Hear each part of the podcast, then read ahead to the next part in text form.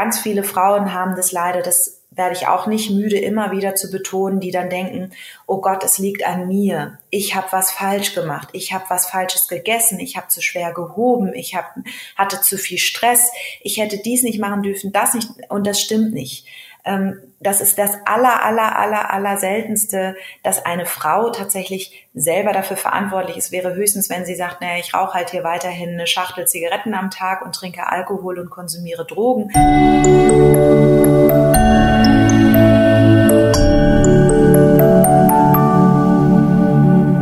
Hallo, herzlich willkommen, meine Lieben, zum weiteren Podcast How to Baby, jetzt schon im Herbst in der dunkleren Jahreszeit, und wir feiern, respektive begehen morgen Allerheiligen, und das ist immer so eine stille Zeit, eine achtsame Zeit, deswegen heute auch ein stilles Thema, die stille Geburt. Viele von euch werden schon wissen, was man darunter versteht. Wir wollen uns heute mit der euch schon bekannten lieben Gynäkologin und Geburtshelferin aus Deutschland, Frau Dr. Johanna Heinrich von ihrer Initiative Sorglos Schwanger dazu unterhalten. Welche Erfahrungen hat sie als Ärztin mitgebracht? Was kann eine Ärztin, ein Arzt tun, wenn es darum geht, ein Baby tot zur Welt zu bringen? Und Frau Dr. Heinrich hat Sorglos Schwanger auch auf Instagram. Ihr habt es schon auch dann nachher noch in den Shownotes. Ich nenne das heute einmal sorgvoll schwanger. Liebe Frau Dr. Heinrich, hallo, herzlich willkommen. Danke, dass wir darüber sprechen dürfen. Hallo, Frau Buso. Ich freue mich auch sehr über die Einladung. Ein, wie ich finde, unfassbar wichtiges Thema, was viel zu wenig Raum findet in unserer Gesellschaft. Und deswegen finde ich es toll, dass Sie heute hier auch den Betroffenen Raum geben für diese Folge. Ja. Liebe Frau Dr. Heinrich, es ist wahrscheinlich eine der größten Herausforderungen im Leben eines Menschen, einer Mama, eines Papas, Eltern, akzeptieren zu müssen, dass das heiß ersehnte Baby nicht gesund zur Welt kommen kann, eventuell schon im Mutterleib verstorben ist oder sterben wird oder unmittelbar nach der Geburt sterben wird. Wie kann man mit diesem Thema optimal begleiten als Gynäkologin? Wie erklären Sie das Eltern? Ab wann kann man das schon feststellen? Welche medizinischen Interventionen gibt es und wie kommt das Baby vor allem zur Welt? Wie erfolgt normalerweise so eine stille Geburt? Man weiß, es gibt natürliche Arten, man kann es abwarten, man kann es einleiten etc. Können Sie uns dazu ein bisschen berichten, bitte? Ja, das sind ja jetzt schon mehrere Fragen auf einmal. Immer.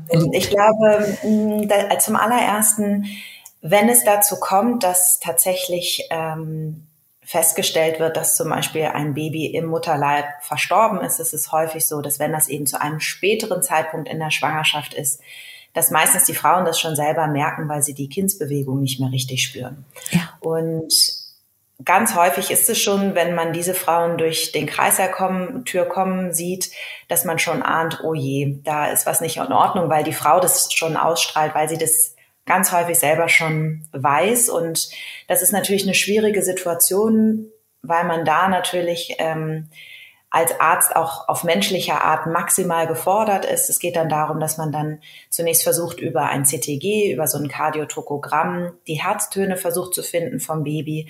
Dann macht man in der Regel einen Ultraschall. Und wenn man dann eben sieht, leider ist es so, dass das Baby im Mutterleib verstorben ist, ist das natürlich was ganz, ganz Furchtbares. In erster Linie natürlich für die Frau, weil sie natürlich auch betroffen ist, weil das ihr Körper ist. Aber insgesamt natürlich für das Paar, ne? All das Glück, die Freude, die Erwartung, all das wird dann in dem Moment enttäuscht. Und tatsächlich ist es auch für das medizinische Personal, also sowohl für uns Ärzte, die ja dann die Diagnose stellen, als aber auch genauso für die Hebammen auch eine sehr herausfordernde Situation, weil wir natürlich Mitgefühl haben mit dem Paar. Ja, letztendlich glaube ich dann, das Allerwichtigste in dem Moment ist es, ganz offen und ehrlich zu sein. Das bedeutet, in dem Moment dem Paar auch zu sagen, was die Situation hergibt. Also, dass man dann zum einen die Diagnose stellt, mitteilt, dass es einem furchtbar leid tut, aber dass leider das Baby verstorben ist. In dem Moment ist es in der Regel so, dass das Paar natürlich furchtbar traurig ist. Viele fangen sofort an zu schreien, zu schluchzen, zu weinen. Und da ist es, denke ich, als allererstes wichtig, dem Paar die Zeit zu geben, erstmal diese erste Schreckensnachricht zu begreifen. Und dann kommt aber in der Regel sehr, sehr schnell dieses, woran hat's gelegen? Ja. Und von unserer Seite ist es auch ganz, ganz wichtig, dass wir akut auch gucken, gibt es einen Grund auf Seiten der Mutter, dass wir jetzt vielleicht sogar schneller handeln müssen. Das wäre zum Beispiel im Fall, wenn der Mutterkuchen sich vorzeitig gelöst hat. Meistens ist es so, dass die Frau dann auch starke Schmerzen hat und meistens auch eine stärkere Blutung. Das muss aber nicht immer sein. Also muss man auch da an die Sicherheit der Mutter denken und gucken, dass die auch eben in dem Moment gut versorgt ist. Aber dann ist das nächste Wichtige, dass man für das Paar alles tut und alles untersucht, damit man ihnen idealerweise einen Grund mitgibt. Leider ist es häufig so, dass man das gar nicht unbedingt sagen kann, da oder daran hat es gelegen, aber die Erfahrung zeigt, dass Eltern sehr, sehr viel besser damit umgehen können, wenn sie wissen, mein Kind hatte vielleicht einen Nabelschnurknoten oder es gab eine Infektion, die dazu geführt hat oder wie zum Beispiel, dass der Mutterkuchen sich gelöst hat. Oder, es gibt verschiedene Gründe dafür. Aber deswegen ist dann der nächste Schritt, dass man ganz, ganz intensiv Ursachenforschung betreibt, um eben dem Paar da schon zu helfen, die Verarbeitung besser zu ermöglichen. Und dann das nächste Wichtige ist, dass wenn man ausgeschlossen hat, dass jetzt kein dramatischer Grund bei der Mutter vorliegt, wie zum Beispiel eine vorzeitige Lösung des Mutterkuchens, das kann eben eine starke Blutung beinhalten, dann müsste man eben sofort reagieren. Ansonsten ist es so, das Paar hat Zeit. Und das ist ganz, ganz wichtig, dem Paar auch nochmal zu vermitteln. Es gibt dann keinen Grund, jetzt irgendwie hektisch zu werden oder in Eile zu verfallen, sondern dann darf das Paar erstmal für sich trauern und weinen. Und man kann dann, jedes Paar ist da auch nochmal unterschiedlich. Einige wollen ganz viele Informationen, wollen sofort, wie geht es jetzt weiter? Und andere merkt man dann einfach, die brauchen erstmal Zeit für sich als Paar, einen Moment Ruhe, um das erstmal jetzt anzunehmen und zu akzeptieren. Und da ist es ganz, ganz entscheidend, dass man immer individuell guckt, dass man schaut, was für ein Paar habe ich hier vor mir, was brauchen die jetzt von mir und wie kann ich aktiv unterstützen. Und ich finde, da ist es auch ganz, ganz, ganz entscheidend und das ist zum Beispiel etwas, was man im Medizinstudium überhaupt nicht lernt. Das ist etwas, was dann die Berufserfahrung mit sich bringt, aber auch zu lernen, das auszuhalten, diese Traurigkeit mit zu begleiten, das Paar nicht alleine zu lassen, es sei denn, sie wollen es explizit. Ne? Aber ansonsten eben auch da zu sein. Ganz viele Kollegen, für die ist es ganz schwierig, das zu ertragen und selber auszuhalten, dass eben jetzt diese Situation da ist. Aber ich glaube, da darf man nicht sich zurückziehen, sondern da muss man dann die Stärke geben, die das Paar braucht. Jetzt habe ich gleich die Frage, als Mediziner möchte man ja dann, wie Sie sagen, handeln. Und die Frage ist auch, wie lange im Durchschnitt ein Paar es erträgt, das tote Baby dann noch im Körper der Mama zu halten. Kann das Tage sein? Wartet man auf die natürlichen Wehen, die dann eventuell einsetzen oder den Abstoßungsprozess? Oder wird die Geburt eingeleitet? Wenn ja, wie muss man sektionieren? Wie erfolgt es denn so durchschnittlich ab? Ja.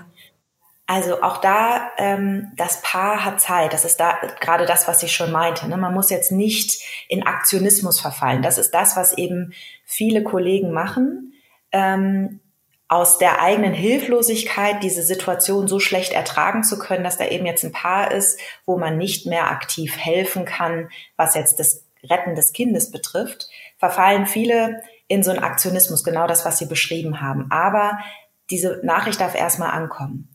Deswegen ist es auch okay, wenn zum Beispiel das Paar sagt, wir wollen jetzt nochmal eine Nacht nach Hause, nochmal zu Hause für uns sein, für uns Abschied nehmen und wir kommen am nächsten Tag wieder. Ist das völlig in Ordnung? Wenn ein Paar sagt, ich bin total überfordert zu Hause, ich möchte jetzt hier im Krankenhaus bleiben, selbstverständlich, auch das ist möglich. nach der Frage, was Sie gerade gesagt haben, wie schnell muss man da handeln? In der Regel, wenn halt jetzt nicht der Fall vorliegt, dass sich jetzt der Mutterkuchen gelöst hat, dann sind das immer Situationen, wo man Zeit hat. Das bedeutet, wir können sehr individuell auf das Paar eingehen, was sie möchten. Und viele Paare sagen auch, wir möchten jetzt nochmal nach Hause gehen, wir kommen morgen wieder. Das, was man anstrebt, ist eine natürliche Geburt und keinen Kaiserschnitt.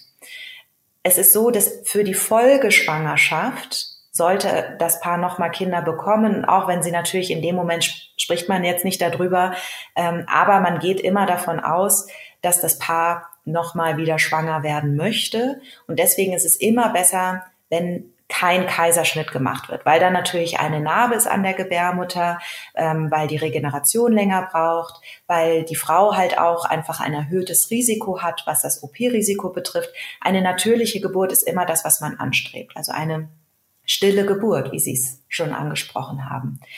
Und da ist es nicht so, dass man sofort mit Einleitungsmedikamenten beginnen muss, es sei denn, die Frau oder das Paar möchte das. In der Regel ist es so, dass wir mit einem Medikament im Vorfeld primen.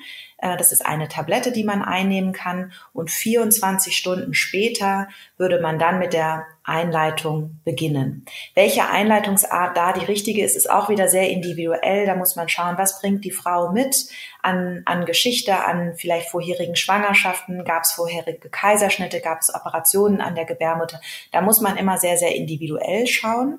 Aber in der Regel läuft es eben so ab, dass die Geburt natürlich abläuft.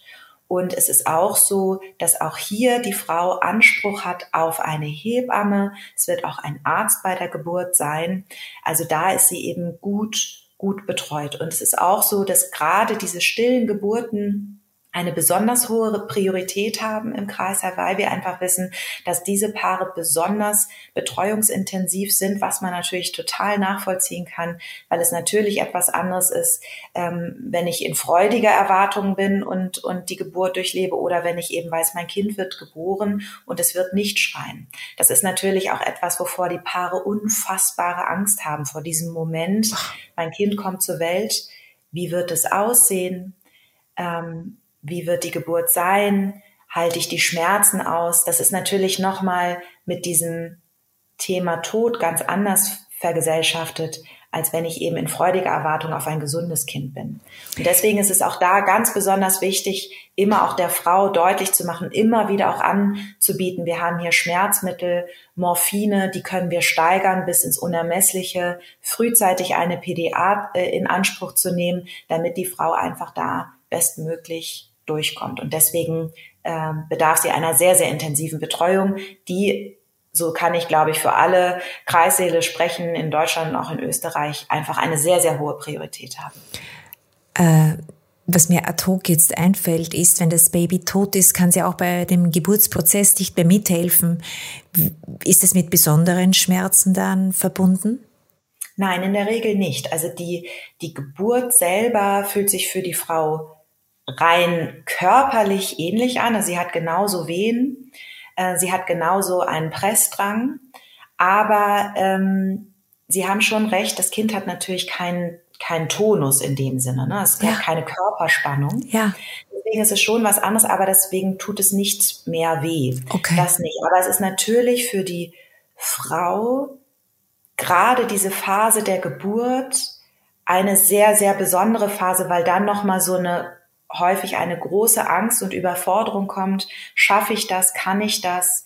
Und wenn dann das Kind geboren ist, zum einen natürlich die Erleichterung, die Schmerzen sind durchstanden, die Geburt ist geschafft, aber dann kommt natürlich auch nochmal eine große Welle der Traurigkeit. Mein Kind schreit nicht, ne?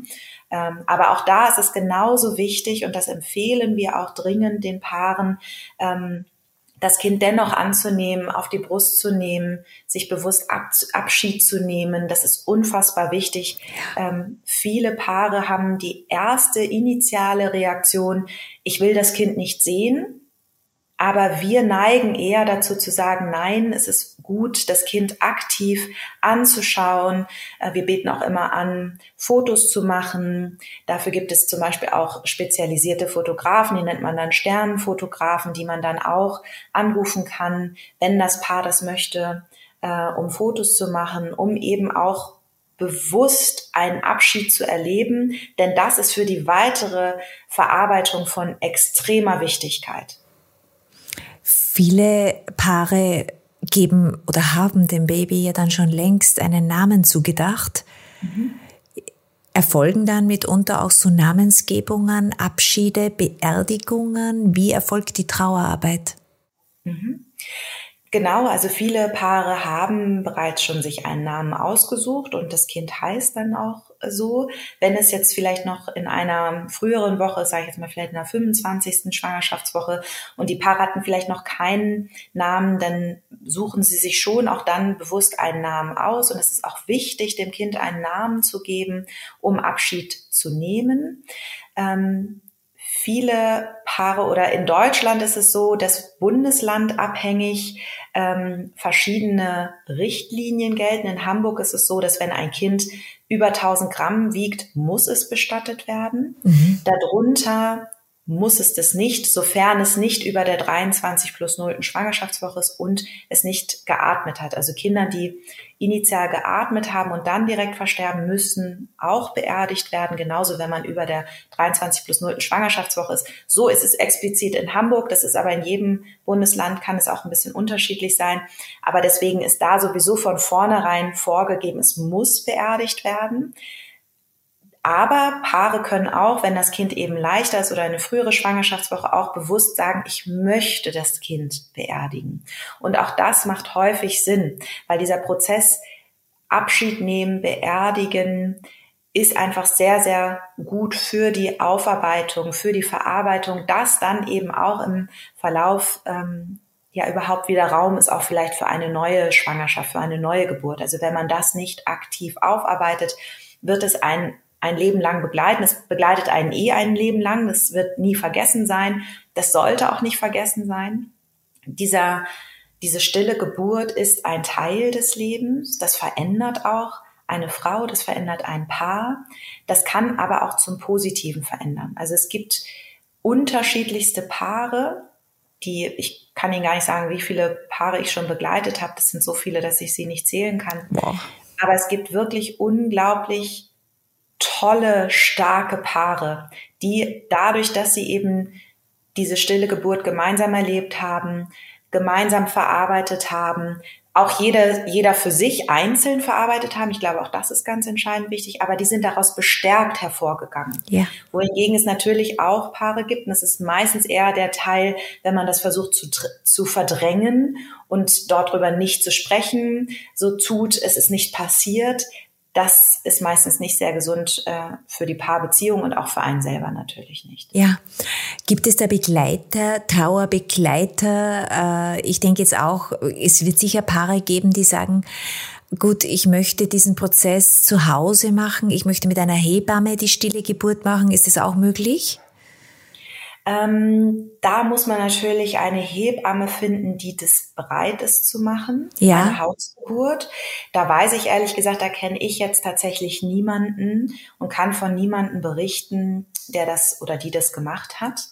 Sicherlich ist das möglich. Man muss sich natürlich dann auch bewusst werden, dass dann natürlich auch gewisse Untersuchungen zu Hause nicht möglich sind, die wiederum eine Erklärung geben könnten, ja, warum es dazu gekommen ist. Und das hatte ich ja ganz zu Anfang gesagt. Das ist etwas, was den Paaren unglaublich hilft, wenn sie wissen, okay, das ist der Grund, warum es passiert ist, weil wenn ein Herzstillstand oder dergleichen vorlag. Genau, also das ist ja meistens nur das Resultat, der Herzstillstand aus einer anderen Erkrankung, wie zum Beispiel eine Infektion oder vielleicht auch eine genetische Erkrankung. Genau. Und natürlich ist dann das Resultat der Herzstillstand, aber meistens gibt es eine andere Ursache, warum es dazu kommt. Und das ist natürlich zu Hause, hat man natürlich nicht die Möglichkeiten dieser Abklärung. Deswegen, ich kenne tatsächlich kein Paar, die zu Hause ihr Kind tot geboren haben. Ich glaube, das ist auch etwas, was viele Paare vielleicht sogar überfordern würde, aber rein medizinisch wäre das denkbar, genauso wie sonst auch eben eine Hausgeburt, wenn jetzt nicht irgendwelche Kontraindikationen vorliegen. Wobei man auch sagen muss, sobald man natürlich einleitet, das heißt, man gibt Medikamente, das wäre ja dann auch krankenhausgeleitet. Also so eine Hausgeburt wäre dann die Situation, dass die Frau eben von alleine Wehen bekommt. Ja. Nochmal zurück zur Frage, kennen Sie dann TrauerbegleiterInnen, die dann für den Folgeprozess, also wenn das Baby dann entbunden wurde, aber diesen seelischen Schmerz, diese effektive, doch wahrscheinlich je nach Dauer der Schwangerschaft, aber diese Trauerarbeit kann ja dann Monate auch noch in Anspruch nehmen, bevor man es wagt, wieder schwanger zu werden. Gibt es da professionelle Gruppierungen? Ja, auf jeden Fall. Einmal kurz, was Sie auch angesprochen haben. Das ist nicht nur unbedingt Monate, das kann auch Jahre, vielleicht sogar lebenslang ein Prozess sein. Ja, natürlich. Und insbesondere auch, und das rate ich den Frauen immer, insbesondere wenn sie wieder schwanger werden, macht es genau dann Sinn, sich Unterstützung zu holen. Wie auch immer. Es gibt natürlich Psychologen. Man kann aber auch zum Beispiel auch Sorglos Schwanger ist auch etwas. Wir haben uns da eben auch sehr drauf spezialisiert, ne? Gerade diese Frauen zu begleiten, weil der normale Frauenarzt in der Praxis in den üblichen 10 Minuten Routine, körperliche Untersuchung meistens nicht die Kapazität hat, sich so intensiv mit diesen Frauen zu beschäftigen. Also es gibt Psychologen, Sorglos, wir machen das Sorglos Schwanger. Es gibt aber auch Vereine, die sich darum bemühen. Da gibt es viele verschiedene. Jetzt bei Ihnen in Österreich kenne ich mich tatsächlich nicht so gut aus. In Hamburg gibt es den Verein Verwaiste Eltern und Geschwister e.V. Da werden zum Beispiel eben auch die Geschwister mit inkludiert, die natürlich auch Teil des Ganzen sind. Und es gibt ganz, ganz viele verschiedene Angebote, die man unbedingt in Anspruch nehmen sollte. Und manchmal ist es so, dass es auch unmittelbar nach der Geburt gar nicht so gewollt ist, aber das gerade so im Verlauf in den nächsten Wochen, da sollte man schon auf jeden Fall mit einer Aufarbeitung aktiv beginnen, weil das einfach ein traumatisches Erlebnis ist. Absolut. Ich komme jetzt nochmal zum Prozess vor der Geburt oder während der Geburt, also perinatal. Dieses Baby, wenn das noch ein bisschen lebt und dann noch lebend, aber sterbend entbunden ist, bekommt es dann auch Begleitung? Wird es dann auch ganz besonders achtsam auf seinem Weg in den Sterbeprozess begleitet? Da muss man natürlich immer sehr schauen, was liegt vor. Wenn jetzt natürlich, ich sag mal, eine genetische Erkrankung bekannt ist, durch zum Beispiel eine Fruchtwasseruntersuchung, die im Vorfeld durchgeführt wurde und man weiß, das ist eine infauste Prognose, dieses Kind hat keine Chance zu leben, zum Beispiel eine Trisomie 13 beispielsweise, und es wäre so, dass die Geburt von alleine losgehen würde, das Kind würde aber leben. Selbstverständlich wäre das so, dass auch da der Prozess der Geburt genauso mit Hebamme und Arzt begleitet wird. Wenn das Kind dann lebend zur Welt kommt und dann zunächst auch noch atmet, muss man dann, kann man da genauso das Kind erstmal der Mutter geben zum Kuscheln. Dann ist es sinnvoll, dass auch ein Kinderarzt hinzukommt, gar nicht um das Kind zu retten, sondern um zu gucken, gegebenenfalls eine aktive Sterbebegleitung zu machen, zum Beispiel, dass man dem Kind auch Schmerzmittel gibt, wenn der Kinderarzt erkennt, dass das Kind hat Schmerzen, dass es dann eben zum Beispiel auch mit Morphintropf oder Ähnlichem begleitet wird. Aber ansonsten kann es auch, wenn es jetzt einfach zum Beispiel eine genetische Erkrankung ist, die jetzt keine, wo das Sterbeprozess keine Schmerzen beinhaltet, darf das Baby auch bei der Mama auf der Brust einschlafen. Wir müssen nicht immer in dramatischen Aktionismus verfallen. Natürlich ist es sinnvoll, wenn man Leben retten kann. Aber was ich hier auch einfach mal betonen möchte, ist, Sterben und der Tod ist Teil unseres Lebens. Ja. Nur mal so. Und es ist furchtbar traurig, wenn einem das sehr, sehr früh passiert. Also wenn ein Baby verstirbt. Oder auch ein Kleinkind verstirbt, das ist natürlich ganz dramatisch, als wenn ein 90-jähriger Mensch, der ein erfülltes Leben hat, dann einfach ruhig einschläft. Das ist natürlich etwas völlig anderes. Und trotzdem passieren diese Dinge. Und ich finde auch, dass das viel, viel mehr Teil unserer Gesellschaft werden sollte, weil natürlich diese Paare, denen das passiert, sich häufig ganz, ganz alleine fühlen, weil das halt so ein großes Tabuthema ist, weil so viele Menschen das nicht aushalten, dass es eben diesen Schmerz gibt. Und ich finde, es muss mehr darüber gesprochen werden, dieses Thema muss mehr enttabuisiert werden, damit insbesondere sich diese Paare, denen das widerfährt, dass die sich eben nicht so alleine fühlen, sondern dass sie einfach weiterhin Teil der Gesellschaft sind und Teil des Lebens sind. Ich habe vor kurzer Zeit einen lieben Kontakt gehabt über Instagram mit einer Sternenkind-Mama und sie hat sich bedankt, dass wir einen Podcast gemacht haben zum Mikrochimerismus, also zu jenem Phänomen, dass Zellanteile des Kindes im Organismus der Mutter ja bleiben.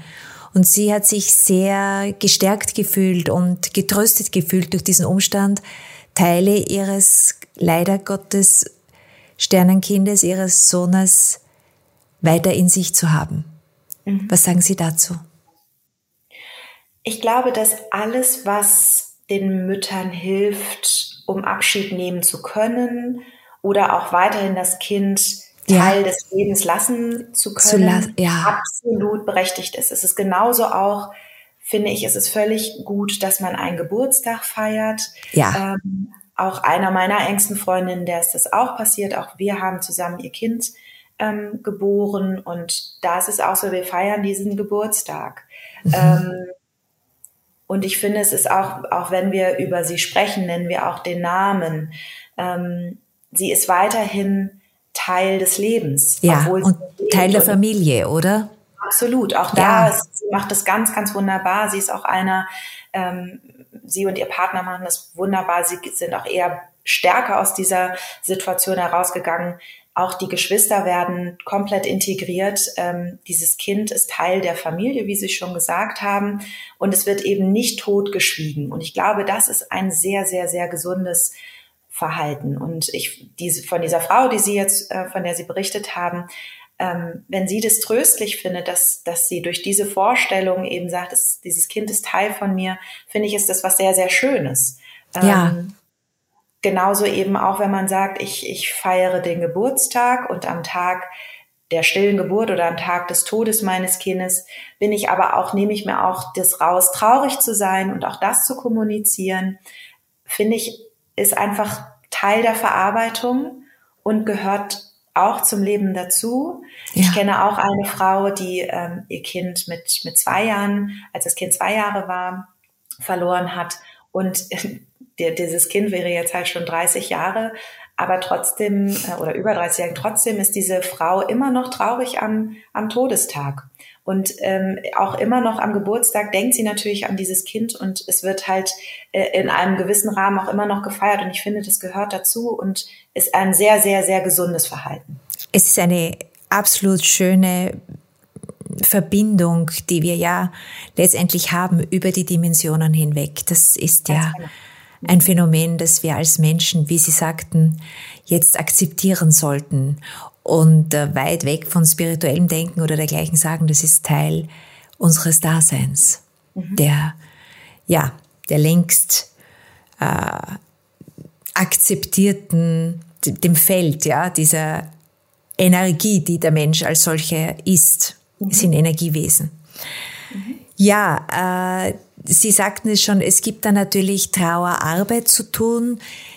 Ich denke, es finden sich dann aber auch Betroffene, oder, die dieses Schicksal gemeinsam durchlebt haben und sich stärken in den jeweiligen Kommunen, oder? Das ist sicher... Absolut, genau. Das ist zum Beispiel jetzt in Hamburg dieser Verein, den ich gerade genannt hatte, Verein für Verwaiste Eltern und Geschwister e.V. Ja. Ich kann mir gut vorstellen, dass es in Österreich genauso auch Vereine gibt, die ich jetzt leider nicht kenne, aber wo man eben zusammenkommt, wo man vom eigenen Schicksal berichtet, aber eben auch hört, es gibt auch andere, denen das passiert ist und das tut natürlich gut zu hören, ich bin nicht der Einzige oder auch dieses, ganz viele Frauen haben das leider, das werde ich auch nicht müde, immer wieder zu betonen, die dann denken, oh Gott, es liegt an mir, ich habe was falsch gemacht, ich habe was Falsches gegessen, ich habe zu schwer gehoben, ich hatte zu viel Stress, ich hätte dies nicht machen dürfen, das nicht, und das stimmt nicht. Das ist das aller seltenste, dass eine Frau tatsächlich selber dafür verantwortlich ist. Wäre höchstens, wenn sie sagt, naja, ich rauche halt hier weiterhin eine Schachtel Zigaretten am Tag und trinke Alkohol und konsumiere Drogen. Ja. Das ist tatsächlich etwas, wo man sagt, gut, das ist Verhalten, was nicht besonders förderlich ist für das Kind, für die Schwangerschaft. Aber ansonsten ist es nie Fehler der Frau. Und das ist, glaube ich, auch gerade gut in diesen Gruppen zu hören. Anderen Paaren ist es auch passiert. Und was auch gut ist, zu hören, weil die meisten Frauen und die meisten Paare werden nach einer stillen Geburt wieder schwanger und bekommen dann ein gesundes Kind. Und das ist es, glaube ich, auch besonders wertvoll zu erleben in solchen Gruppen. Es gibt Paare, die sind wieder schwanger geworden und haben ein gesundes Kind bekommen. Also die Wahrscheinlichkeit, dass einem das noch einmal widerfährt, ist unglaublich gering. Ja? Okay. Das ist auch etwas, was man betonen sollte. Natürlich gibt es auch genetische Probleme bei den Paaren, wo sich dann die Konstellation, wenn die sich eben zusammentun und ein Kind produziert wird, aufgrund der beiden Genetik, kann das in allerseltensten Fällen mal sein, dass man da eben ein erhöhtes Risiko hat. Aber das ist ganz selten. Und in den allermeisten Fällen bekommen Paare nach so einem Erlebnis ein gesundes Kind.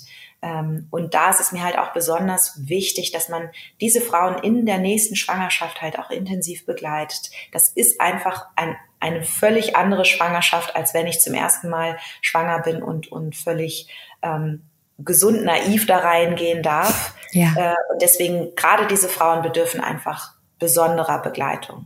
Aber mit der richtigen Begleitung ist das eben auch, kann das auch ein sehr heilsames Erlebnis sein, ne? Dann nochmal eine schöne Schwangerschaft und eine schöne Geburt zu erleben nach so einem Erlebnis. Das kann eben auch Teil der Heilung sein. Absolut. Die stille Geburt, jetzt ganz zusammengefasst, sie kann sich ankündigen, wie Sie es gesagt haben, schon in der 25. Schwangerschaftswoche, wo das Baby noch sehr klein ist, wo es manchmal lebensfähig ist und manchmal eben nicht. Sie kann sich auch ankündigen eine Woche vor dem effektiven Geburtstermin. Sie kann sich auch perinatal, also während der Geburt, ankündigen. Ich glaube, das ist dann überhaupt noch dramatischer, weil wenn es bis zum letzten Tag richtig schön ausgereift ist und sich nichts andeuten ließ, dann ist es wahrscheinlich nochmal eine Spur schockierender.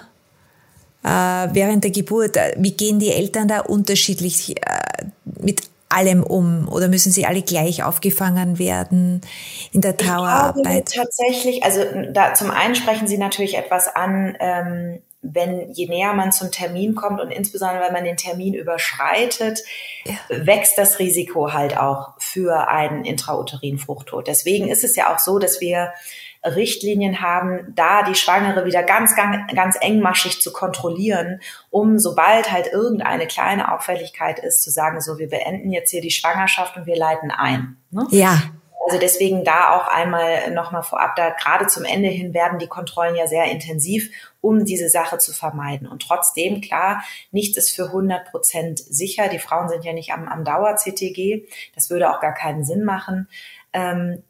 Und was Sie aber gerade angesprochen haben, dieses, ist es schlimmer 3 Tage vor dem errechneten Termin oder ist es schlimmer in der 25. Schwangerschaftswoche oder auch vielleicht auch in der 10. Schwangerschaftswoche, wo es auch eine Frühfehlgeburt ist. Ich glaube, der Schmerz ist gleich. Ja.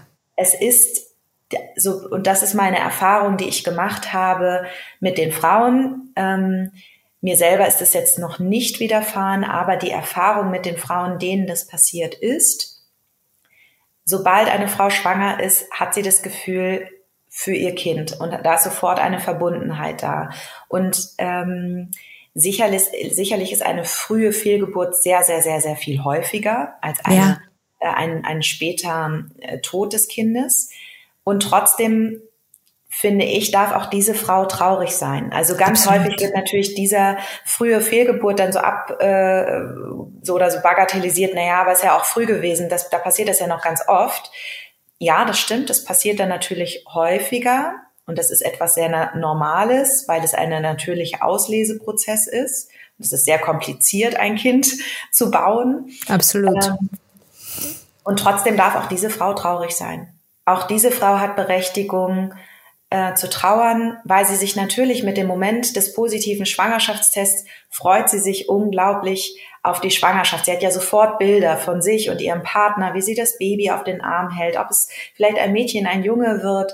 All diese Bilder sind ja bereits im Kopf und die Verbundenheit ist sofort da. Deswegen, finde ich, darf man nicht sagen, der eine darf trauriger sein als der andere. Und natürlich gebe ich Ihnen recht, eine Schwangere, die kurz vor dem errechneten Termin ihr Kind verliert, die hat natürlich die Kindsbewegung nochmal gespürt, hat sich schon ganz anders auf das Kind vorbereitet.